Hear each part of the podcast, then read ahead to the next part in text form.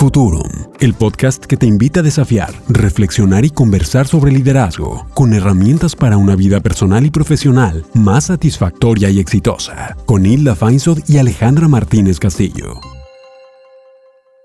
Hola, yo soy Alejandra Martínez Castillo y estoy aquí con Hilda Feinsod en una entrevista más. Esta no es de esas conversaciones sabrosas entre nosotras, sino de esas conversaciones deliciosas con un tercero. Este, ahorita les presentaré a, a nuestra invitada de hoy, pero primero quiero saber, Gorita, ¿cómo estás tú? Estoy muy bien, muy feliz, igual que cada que tenemos la oportunidad de estar en el micrófono y poner nuestra voz y la de otros afuera. Y la entrevistadora de hoy está de verdad de lujo. Háblanos de ella. Mira, aquí es muy curioso porque todos los que nos están escuchando ya la conocen. Ahí como la oyen, yo le podría apostar que si no el 100%, un buen 90% de los líderes que escuchan Futurum ya conocen a mi querida Marta Carrillo. Ahora voy a hablar un poco de su trayectoria, que de nuevo pues ya sabemos porque, porque es, es muy pública, por, por ser una storyteller y una escritora de novelas y series de Televisa, Univisión, libros, obras de teatro. Pero fíjate que yo una definición que siempre que, tengo para Marta y que le di la vez pasada y por eso me urgí a entrevistarla, decía, Marta, ¿tú te das cuenta que eres como una reina Midas? Que absolutamente todo lo que escribes, a todo lo que decides dedicarle tiempo, amor, energía, pasión, sale bien. ¡Qué O sea, delicia! le, le dije, ¿sabes? O sea, lo que es muy sorprendente de este grandísimo índice de bateo, yo necesito que vayas y nos cuentes tu receta secreta en Futurum. Como ya dije, ella es storyteller, comunicadora, periodista mexicana. Ha participado en programas, por eso digo que todo el mundo la conoce. En Hoy, aquí entre dos, rumbo a la, rumbo a la gran final. Ha escrito 11 telenovelas. El otro día estábamos haciendo la cuenta. Decíamos que más de la mitad han sido un súper éxito. Está escribiendo en este momento su doceava telenovela. Después también ha escrito libros.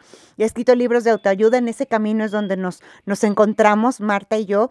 Y libros de autoayuda que a mí me gustan mucho porque es una mujer muy parecida a nosotros en ese sentido, que no es échale ganas, únete a los optimistas, tiene esta asertividad absoluta de mira, esto es lo que hay en la vida, tú qué quieres hacer con ello.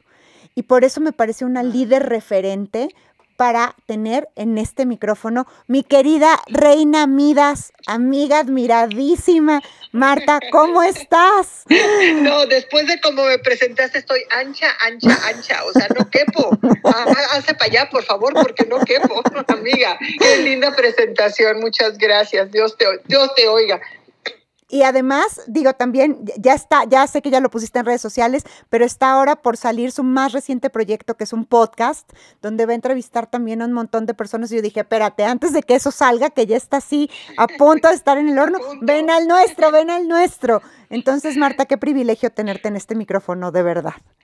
Pues yo, un gusto estar con ustedes, con Hilda y con Ale. La verdad es que, como Ale decía, coincidimos en este camino que creo que es, yo le llamo el camino de echarnos para adentro, ¿no? De echarte clavado interior, porque creo que sin ese camino es muy difícil llegar a, pues, a consolidar todo lo que todo lo que tú tienes dentro de ti que puedes manifestar. Creo que ese es el principal punto que, que, nos, que los que yo veo que ahí vamos consiguiendo y, y logrando ponernos en algún sitio, hemos tenido que hacer, ponernos en contacto con nosotros mismos y ahí, justamente ahí coincidimos.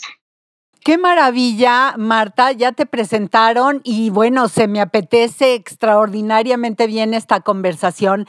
Platícale a quien no te conoce de esta manera, ¿quién eres? Pues mira, yo soy una mujer que siempre va tras lo que dice su corazón. O sea, creo que eso es parte de lo que yo siempre he tenido como una ley de vida.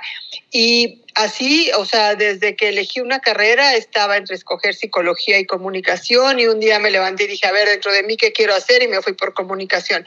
Y a partir de ese entonces no sabía yo todo el universo que se iba a abrir ante mis ojos, porque no tuve nunca un como un padrino o alguien que me abriera una palanquita para allá. Siempre fui de las que fui toqué puertas. No tengo ningún problema en tocar las puertas que sean necesarias a una hora cuando hay gente que pues no tiene por qué conocerte o por qué saber de ti y quieres conseguir o publicar o llegar con un proyecto a alguien, no tengo problema en llegar y tocar puertas. Entonces soy una tocadora de puertas, una buscadora incansable y, y me encanta escribir, o sea, y la escritura llegó a mi vida sin que yo supiera que era escritora, la conducción llegó a mi vida sin yo saber que era conductora, o sea, todo ha sido como una sorpresa para mí la vida y así la he ido viviendo, o sea, no soy alguien que, a pesar de dedicarme a escribir guiones, no soy alguien que traiga el guion bajo, la, bajo el brazo y que diga, voy a ir haciendo paso por paso, sino que dejo que la vida me sorprenda y voy tomando estos caminos. Qué delicia escucharte y déjame decirte con qué me conecto. Me parece maravilloso hacerle caso al corazón porque muchas veces estamos en decisiones tan racionales que se nos olvida ponernos en contacto con lo que las emociones nos dicen para que de esa sabiduría nos beneficiemos. Entonces tú lo sabes hacer muy bien. Y me conecta también de no sabía que eras escritora y de repente famosísima escribiendo ya tu doceavo tu doceava novela y no sabías que eras escritora y, y, cantidad de telenovelas y no sabías que eras conductora y no sabías, pero te pones, tocas la puerta, te abres, te pones, lo haces. Y entonces me parece que el desarrollo que has alcanzado al día de hoy, que es muy amplio, pues tiene que ver con esta actitud de ponerte frente a la vida y hacer que se abran las puertas y crear soluciones y crear productos, aunque sea la primera vez que incursionas en ellos. Entonces me parece una reflexión extraordinariamente potente. ¿Sabes qué pasa, Hilda? Que yo creo que a veces creemos que controlamos la vida y que podemos trazar nuestro camino en derechito. Pero yo, al menos en mi experiencia, me he dado cuenta que cada vez que abres una puerta, como que se despliegan ante ti otras cinco o diez puertas. O sea, el mundo de las posibilidades a veces no estamos tan conscientes de ellos. Y, y, tener las puertas ahí para poderlas tocar o abrir, creo que es algo importante. Y a mí cada vez que alguien llegaba y me decía, oye Marta, este, ¿quieres hacer radio? Yo decía, pues nunca en mi vida he hecho radio, pero voy a hacer radio, órale va. Este, cuando me dijeron, ¿quieres producir teatro? Pues nunca en mi vida he producido teatro, pero órale va. O sea, así ha sido. O sea, para mí si hoy alguien me llega y me dice, oye, pues nunca he hecho esto, pero te animas a hacerlo conmigo y siento que vibra conmigo, pues yo digo, ¿qué pierdo? Nada. O sea, y creo que a veces tenemos mucho miedo a dar este salto al vacío. Mm. Y, y, y, sí da, o sea, porque finalmente a veces tú vas consiguiendo ya unos peldaños y crees que te tienes que aferrar a ellos porque si das el salto al vacío, a lo mejor los pierdes. Pero en mi caso creo que el aventarme a hacer nuevas cosas siempre dio buenos frutos y no porque siempre hayan sido un éxito, sino simplemente porque me permitió ponerme en una experiencia nueva. Y eso a nivel personal me fue enriqueciendo porque como me dedico a escribir además, y, y, escribo, ah, escribo no ficción y escribo ficción. Entonces, cuando escribo ficción, pues yo tengo que pensar y ser y sentir como todos los personajes de los que estoy escribiendo. Entonces, el, el estar en diferentes zapatos en la vida y en, y en, la, y en la ficción me ha permitido poderle dar voz y, y, voz desde un niño a un hombre, a una anciana, a alguien que asesina, a alguien que ama. O sea, a, esas, a esos miles que somos cada uno de nosotros, porque eso, todas esas personitas están dentro de nosotros también, por eso vivimos en este mundo donde todos somos espejos de todos. Entonces, eso para mí ha sido como un placer y si estoy un poco loca, ni modo, yo creo que sería parte de, de mi definición quizá tendría que haber empezado así como estoy un poco loca. Estoy un poco loca, incluir la locura en este eh, aventarse a la vida, tomar la vida. Marta, fíjate, esta, esta entrevista tiene, tiene un matiz un poquito diferente y me encanta porque tú, además de ser una líder, bueno, produciendo, escribiendo, tal, eres una líder de opinión, pero, pero también eh, inspiras y creas estos espacios para que otros se desarrollen. Por eso a mí me interesaba tanto observarte desde esta perspectiva. Marta, ¿desde cuándo te consideras un líder? Pues yo creo que, fíjate que yo tiendo a no a no etiquetarme en, en, ser líder o no líder, en no, en, a veces cuando me dicen es que eres una escritora reconocida, digo, de verdad lo soy, o sea, me cuesta mucho trabajo ponerme definiciones, porque creo que lo que sí me he dado cuenta es que, por ejemplo, cuando hablo o cuando estoy en algún sitio, mi palabra sí puede tener peso por la uh -huh. trayectoria que tengo. Eso quizás sea la definición de liderazgo, sí. pero uh -huh. para mí es muy complicado cuando, cuando yo oigo, por ejemplo, como como con la presentación que me hiciste y no es falsa modestia, pero de repente es como observar, quizá observo desde, no desde el adulto, sino desde la niña diciendo, ¿en serio soy todo eso? Ya sabes, o sea, porque, porque me gusta mantenerme en ese plan de inocencia. Creo que a veces las palabras no, nos, nos ponen en una etiqueta que, que me es difícil manejarme en ellas. Entonces, a nivel personal, yo sé que a ti te encanta la definición de las palabras y eso me, impresiona de tu cabeza porque cuando yo digo, hola, tú ya definiste, pero hola significa bla, bla, bla, ¿qué tal si hubiera dicho qué tal? O sea, ya sabes, yo no tengo esa capacidad que tú tienes, pero, pero yo creo que simplemente lo que me ha permitido, me he permitido es ir avanzando en la vida y sí siento que hay personas que, que, pueden acercarse a mí a través de lo que he logrado, sobre todo a través de las conferencias que doy o de los libros que hago, pero para mí también otros vienen siendo esa persona a la que yo, a la que yo pongo atención en sus palabras. Entonces, no sé, no te podría contestar cuando, cuando me inicié como un líder, porque no sé en, en ciencia cierta si lo, si lo soy hoy, hoy en día. Bueno, yo te digo que sí, que desde nuestra definición de líder si eres, siempre tenemos estas conversaciones de revisa, ¿ven? No es una etiqueta, ¿no? No, no es una etiqueta ni, ni, un cajoncito donde ponernos, simplemente es otro recurso donde, donde identificarnos y como tú dices, cuando, cuando tu palabra tiene cierto poder, ¿no? Más valor por la trayectoria, por el conocimiento, justo también por este tema de humildad, pues bueno, eso, eso para mí, para nosotros, sin duda es liderazgo, ¿no, güera? Ah, déjame decirte algo que me parece súper importante en lo que te escucho. Eh, hace algún tiempo leí un libro que se llamaba eh, Cómo ser corredora, porque me dio en una época de mi vida por entrenarme y correr algunos maratones. Y al principio decía, ¿eres corredora? Y yo contesté, no. Y, no entrenas 5 kilómetros, sí, y no haces carreras de 10, sí, y no comes como corredora, sí, y no entrenas varias veces a la semana, sí, y no le pones kilometraje a tus piernas, sí. Entonces, a todo contesté sí, pero me daba miedo decir que era corredora. Y resulta es la prueba del ácido. La prueba del ácido, ácido. Sí. Claro, pero, es. Sí, es, claro. Entonces, resulta que cuando te asumes como corredora o como líder, entonces te comportas como tal. Sabes en dónde te tienes que sentar a conversar con quién, a quién traes a la mesa, qué conversación vas a poner, cómo elevas la conversación, cómo influyes a otro, cómo eres un líder de opinión. Así que Marta, eres líder. Ok, perfecto, ya lo asumo. lo que pasa es que te digo, es como, es como muy extraño es, para mí esa palabra, porque como que en mi camino, todo lo que yo he hecho a lo mejor es desde, desde esta parte de interior y por ejemplo ahora que estoy haciendo este nuevo podcast que, que Ale ya participó, este, es, por ejemplo, encontrar herramientas para otros para convertirse en mejores seres humanos, porque para mí ha habido muchas personas a mi alrededor que han alimentado esa parte de mí. Entonces, más que, más que yo lo asumo más que un liderazgo, lo asumo como el servicio que das a otros cuando tú ya llevas un camino recorrido. Y eso es ah, liderazgo. Justo, ajá, justo. Sí, sigue diciendo para que te sigamos contestando, eres líder. Cada vez das más y más evidencia, ¿no? ok, entonces ya, ya, ya estoy ahí, Ale. Perfecto.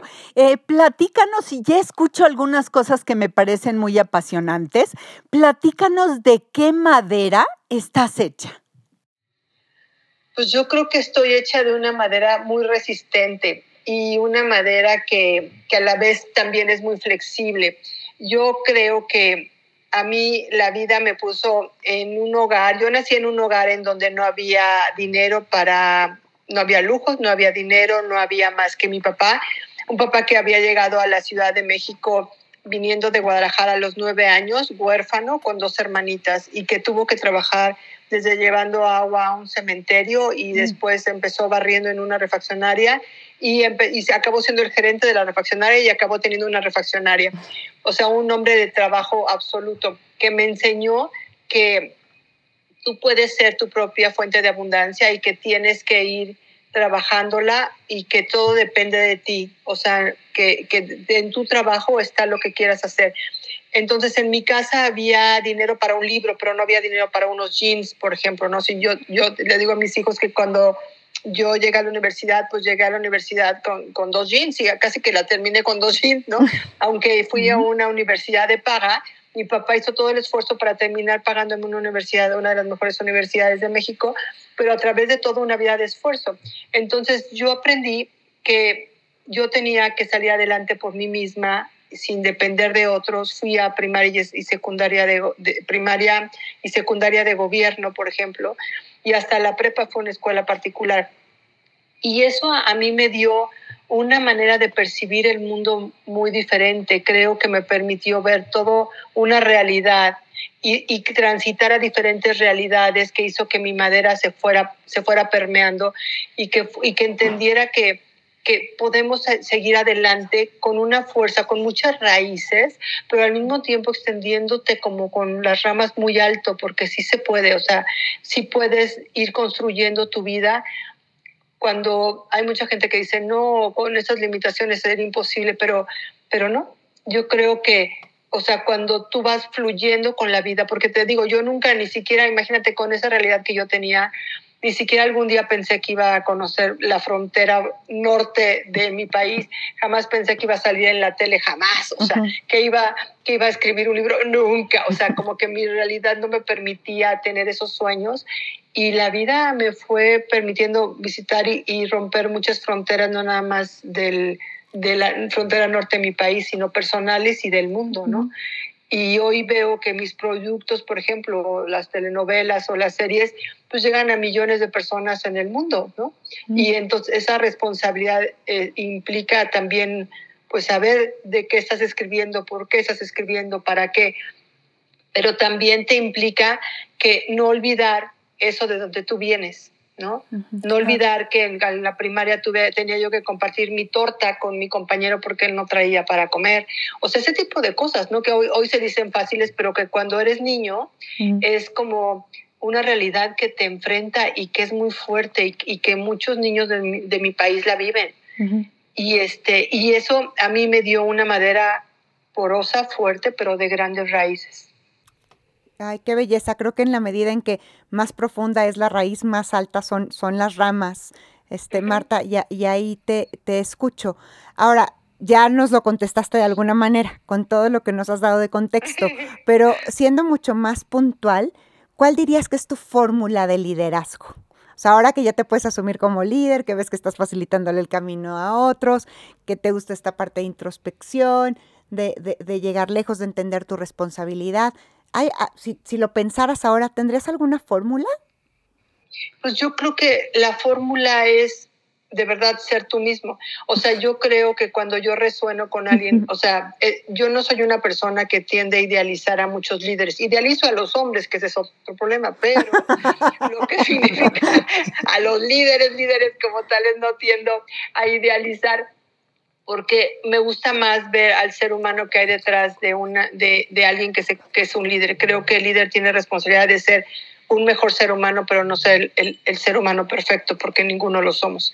Entonces creo que uno es asumir, asumirte tú con todo lo que tú eres, con tu sombra y con tu luz, ¿no? Que creo que eso es parte de tener los pies muy bien en la tierra, porque me he dado cuenta de que hay muchos líderes que de repente se empiezan a despegar del piso y de repente ya son inalcanzables y su, y su palabra es la única que tiene peso y, y, para mí yo creo que ha sido básicamente el, el sí oír mi corazón, como les decía, y, y pensar en el otro. Creo que, que, la empatía es muy importante cuando, cuando yo doy una conferencia, no me pongo en un estrado uh, como arriba de, de los demás, sino trato de empatizar con, con la gente en función de qué sientes tú, porque es lo mismo que siento yo, o será porque como yo escribo y, he trabajado en medios que han sido muy populares, me doy cuenta que igual odio yo que igual odia a alguien que esté en China, igual amo yo que a alguien que esté en Roma. O sea, como que somos universales en nuestras emociones y no importa nuestro, nuestro color de piel, no importa nuestro color de nuestra religión o cualquier, cualquier diferencia aparente, en las emociones somos los mismos y en nuestros procesos internos. Entonces creo que desde ahí me gusta me gusta empatizar y creo que esa sería como mi fortaleza, la, la empatía que sí puedo lograr y ver a través de, de una cámara con quien estoy, o sea, estoy muy pendiente de, de del mensaje que mando porque creo mm. que, que no soy superior a nadie, simplemente he tenido un camino y unas fortalezas que he ido como cosechando, que cada uno va teniendo sus diferentes fortalezas. Y creo que un líder o cualquier persona tendría como que definir cuáles son sus mayores fortalezas para ponerlas al servicio de los demás. Ay, me encanta este balance. Voy a, voy a resumir tu fórmula, ya ves que a mí me encanta, para que esté más de allá afuera. Para que yo también la tenga. Me encanta, ¿no? O sea, la primera, pues lo que estaba en, el eh, oráculo de Delfos, conócete a ti mismo. ¿no? O sea, compartes fórmula de liderazgo con estos grandes maestros griegos, ¿no? Conócete a ti mismo y después entiende a los demás. Y ten, ten presente el poder que tienes, que estás transmitiendo. Entonces, estos tres componentes de liderazgo me parecen maravillosos. O sea, empiezo por mí, me conozco a mí mismo, entiendo y conecto con los demás y después cuido aquello en que voy a influir. Qué bonita fórmula, Marta. No sé si te has sentido traducida así. Totalmente, o sea, es justo, o sea, como las palabras exactas, porque creo que ese es el camino. Creo que no que, perdemos mucho tiempo afuera cuando lo primero que tendríamos que hacer es conocernos a nosotros mismos, trabajar en ti, o sea, echarte clavado interno, porque llega, o sea, llega una edad en la que dices, ah, igual me lo tengo que hacer. Y hay gente que nunca, nunca se propone el hacerlo, pero si esto lo educáramos a los niños, imagínate nada más lo que este mundo sería. O sea, y no nada más hablo de mi país, hablo del mundo entero, la conciencia que tendríamos. Porque cuando tú te respetas, te amas y te quieres a ti mismo, respetas y amas al otro por, por default, o sea, ni, lo, ni te lo cuestionas. Y mucho de, de, de, lo que estamos viendo en el mundo somos, son personas, o somos porque todos tenemos nuestras heridas, pero son personas donde la herida está todavía más abierta. Mm. Y, y, y, y reaccionamos desde ahí, desde nuestros dolores desde nuestro sufrimiento, desde nuestros miedos. Y, si primero tratáramos de, de, ir y ver qué pasa ahí, hablaríamos desde otro lugar. Yo, ese es mi punto de vista. Y desde, desde muy chica, como, como les acabo de platicar mis padres, por ejemplo, no tenían el conocimiento, no tenían la preparación este, para, para a, lo mejor para tantas preguntas que yo tenía en la cabeza, pero siempre hubo la oportunidad, de, como les decía, de mi padre de comprarme un libro y a mí los libros, por ejemplo, de, de conocimiento personal que, que, se empezaron a dar como con mayor frecuencia, para mí fueron muy importantes porque me, me permitieron hacerme preguntas, ir, irme checando quién era yo, para qué venía este mundo desde muy chica, con preguntas que mis papás casi les daba el infarto cuando yo se las hacía, pero que, pero que aceptaban que pues si ellos no tenían la respuesta, me ayudaban con, con, otros, con, otros, con otras herramientas. Y eso se los voy a agradecer toda la vida porque me dieron la posibilidad de, de, irme descubriendo en el camino. Y eso es un gran regalo que ellos me dieron. Eh, Marta, yo te escucho y desde hace rato tengo una enorme curiosidad y esta pregunta no la tenemos. Es la primera vez que la voy a hacer a una líder y es cómo, cómo enseñas, cómo muestras, cómo demuestras este lanzarte a nuevas cosas, a nuevas aventuras, este tocar puertas, eh, acompañada del miedo o cómo reduces el miedo para lanzarte y cómo le enseñas eso a otros. Mira, yo creo que el miedo siempre está porque tenemos una cuestión como muy rara que nos, que nos dijeron hace mucho tiempo y que es una, como una creencia que tendríamos que cuestionarnos, ¿no? Y que yo me la he cuestionado aún en diferentes partes de, la, de, de mi vida, y es el miedo al fracaso. O sea, creemos que fracasar es lo peor que nos puede pasar. Incluso yo escribí un libro que se llama este, Divorciada pero Virgen y que habla justamente de, de, volver a ser virgen emocionalmente hablando, de, de, volver a quitar todos esos miedos y todas las angustias y que el divorcio no es un fracaso, simplemente se cerró un ciclo. Y tendemos a ver, a todo lo calificamos como fracaso. Entonces, como para qué me aviento, si ya tengo seguro esto, como para qué me aviento si igual me va mal. ¿No? Como que para qué, para si me están ofreciendo un trabajo que no va exactamente conmigo, que nunca lo había hecho, híjole, pero no, no, no, es que el riesgo es muchísimo. Y yo entiendo que hay que, tenemos que tener una hoja de riesgos calculados en la vida por la practicidad, por decir, oye, pues si tengo que pagar una casa y tengo una familia, pues tampoco puedo aventarme de la nada. Yo no estoy diciendo que sea eso, pero lo que sí hay que hacer es como ¿Qué tengo ganas de hacer en la vida? ¿A dónde estoy yo? ¿Por qué estoy aquí? ¿Estoy siendo feliz? ¿Puedo ser un mejor ser humano? ¿Puedo encontrar un mayor desarrollo en algo? ¿Me prende esto que me están diciendo? ¿No?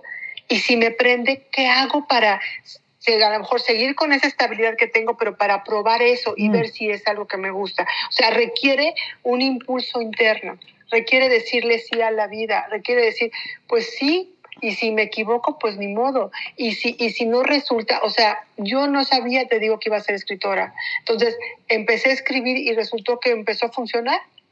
Y empecé un día me deprimí me estuve triste este me quedé sin trabajo me traicionó un amigo rompí una relación y empecé a escribir mi primer libro. Y cuando tenía el libro dije será esto un libro bueno más bien tenía un escrito y lo presenté y resultó que fue mi primer libro no se llama ni santa ni golfa y de repente dije cómo o sea no y es como a ver sí requirió preguntarle a la gente, oye, ¿dónde llevó este escrito? Y tres amigos me dijeron, a este editorial, a este editorial, llévalo acá, te doy un teléfono.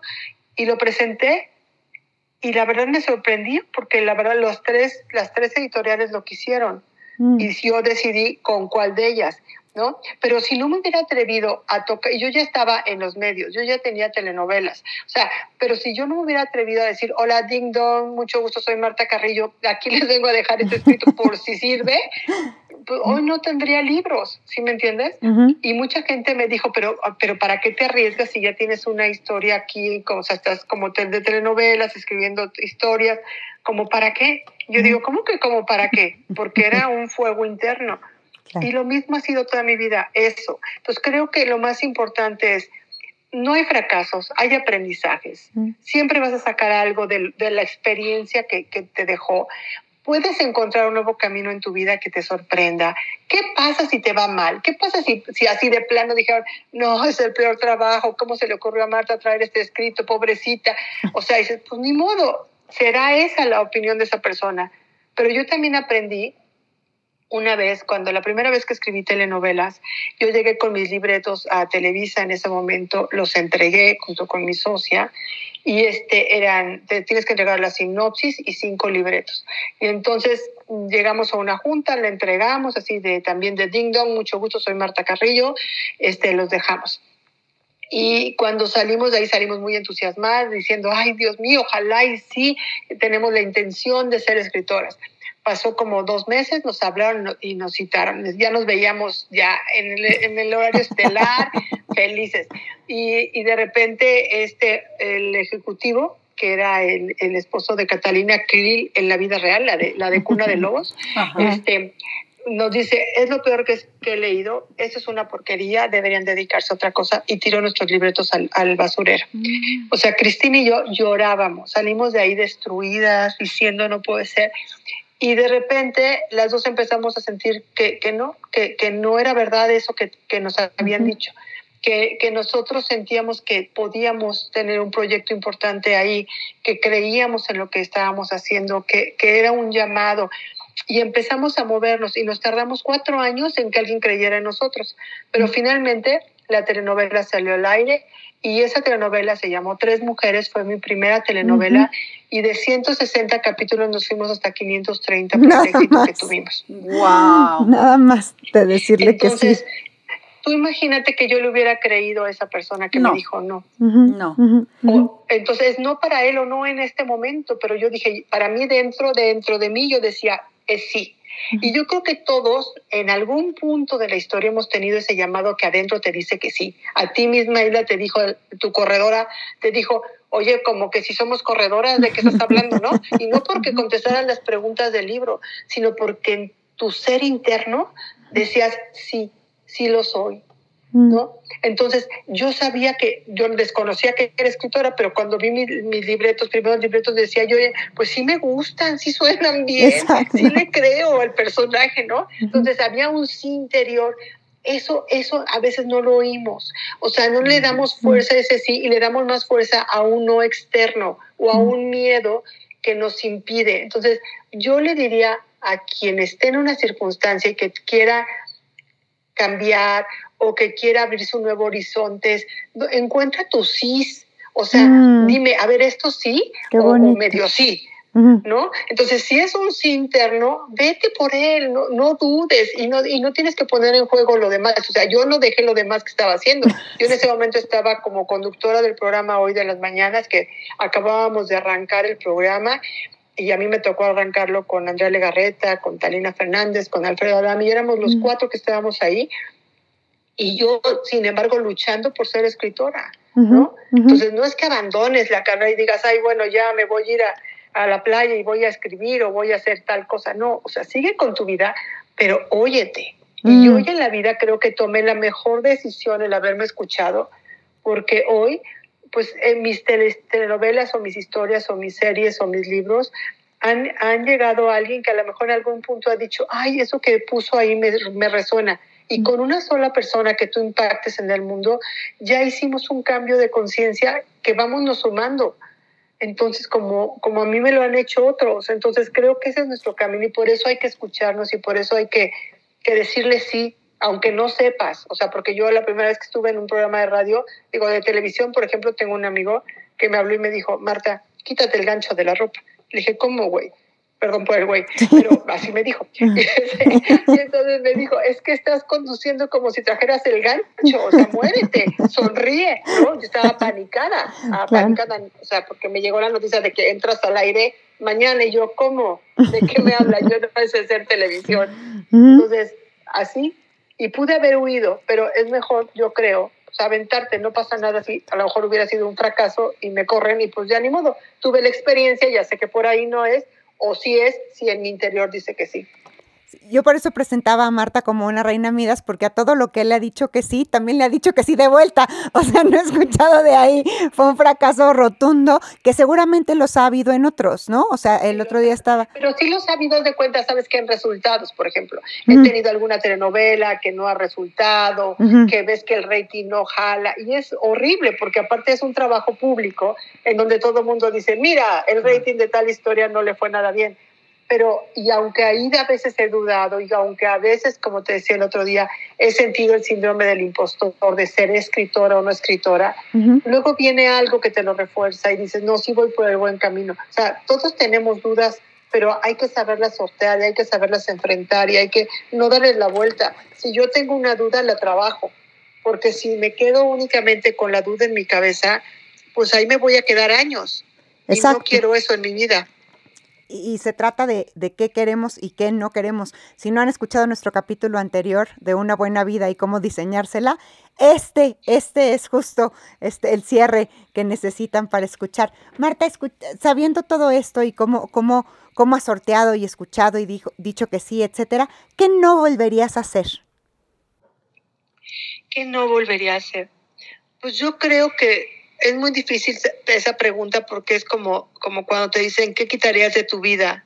¿no? Alguna experiencia. Y, pero yo soy resultado de todo lo que he hecho bien y de lo que he hecho mal hoy. Entonces, yo no, yo no quitaría ninguna de las trabas, ni los obstáculos, ni los errores que he tenido, porque hice lo que pude hacer en el momento en que eso sucedió. Cada quien hace lo que hace con las herramientas que tiene en ese momento.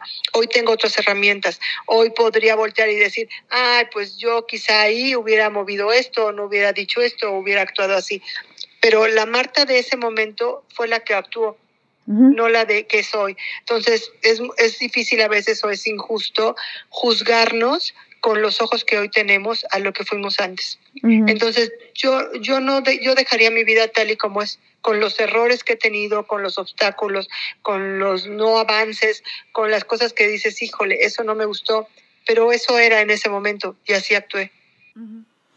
Me encanta porque normalmente lo que tenemos es una respuesta muy identificada de esto no lo volvería a hacer. Y me gusta em, el cómo pones la mirada de hoy, que es una mirada diferente en criticar, juzgar o regañar o señalar como error en el pasado, cuando en el pasado tenías los recursos que tenías que no son los actuales. Entonces, me gusta muchísimo la respuesta que diste y me pregunto ¿Qué desafía hoy en día a Marta Carrillo? Ay, pues la vida misma. O sea, creo que estamos viviendo un completo desafío a todo. O sea, eh, eh, creíamos, como yo les decía en un principio, que a veces controlamos las cosas, no controlamos nada y creo que la vida nos lo está poniendo enfrente de una manera clara. O sea, hay que ir viviendo la vida conforme se nos va presentando. Antes teníamos más o menos idea de cómo iba a ser el futuro, ¿no? O al menos en línea de vida sabías que, pues bueno, salías, acababas la escuela, te casabas, tenías hijos, este, te agarrabas de la mano de tu pareja hasta que eras viejito. Hoy en día hay mil escenarios en donde nada de eso puede ocurrir, o eso y mil escenarios más.